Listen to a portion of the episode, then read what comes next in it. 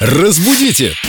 Далее! С нами Виктория Полякова, наш культуролог, объясняет на этой неделе в том числе и значение иностранных слов, которыми мы пользуемся, но не всегда правильно. Вика, привет. Доброе утро. Этим словом, наверное, пользуются психологи больше. Но, во всяком случае, я слышала это от психолога. Паттерн. А когда еще уместно использовать слово паттерн?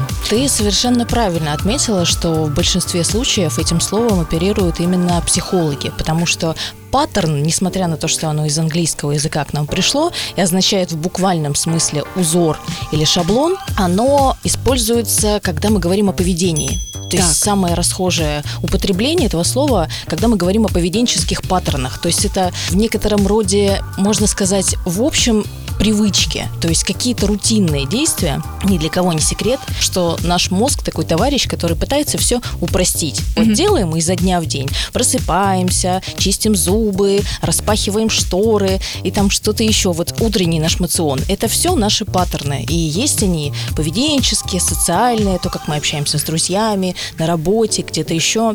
Есть негативные, Определенные позитивные. шаблоны, извини, что Да. перебила, определенные шаблоны, определенный узор поведения, Очень прекрасно ты сказала. повторяющийся красиво. изо дня в день. Или если мы хотим себя изменить, то мы используем другой паттерн, вводим новые привычки. Да, да, строим новые нейронные связи. Ну, а те, кто пытается научиться играть на барабанах, знают, что паттерн — это такие ритмические рисунки, которые начинающие барабанщики сначала заучивают перед тем, как стать великими музыкантами. Ух ты, я Да. этого не знала. Тым Много разных паттернов у них там. Этот как назывался? Тот, который ты наиграл? Это самый крутой.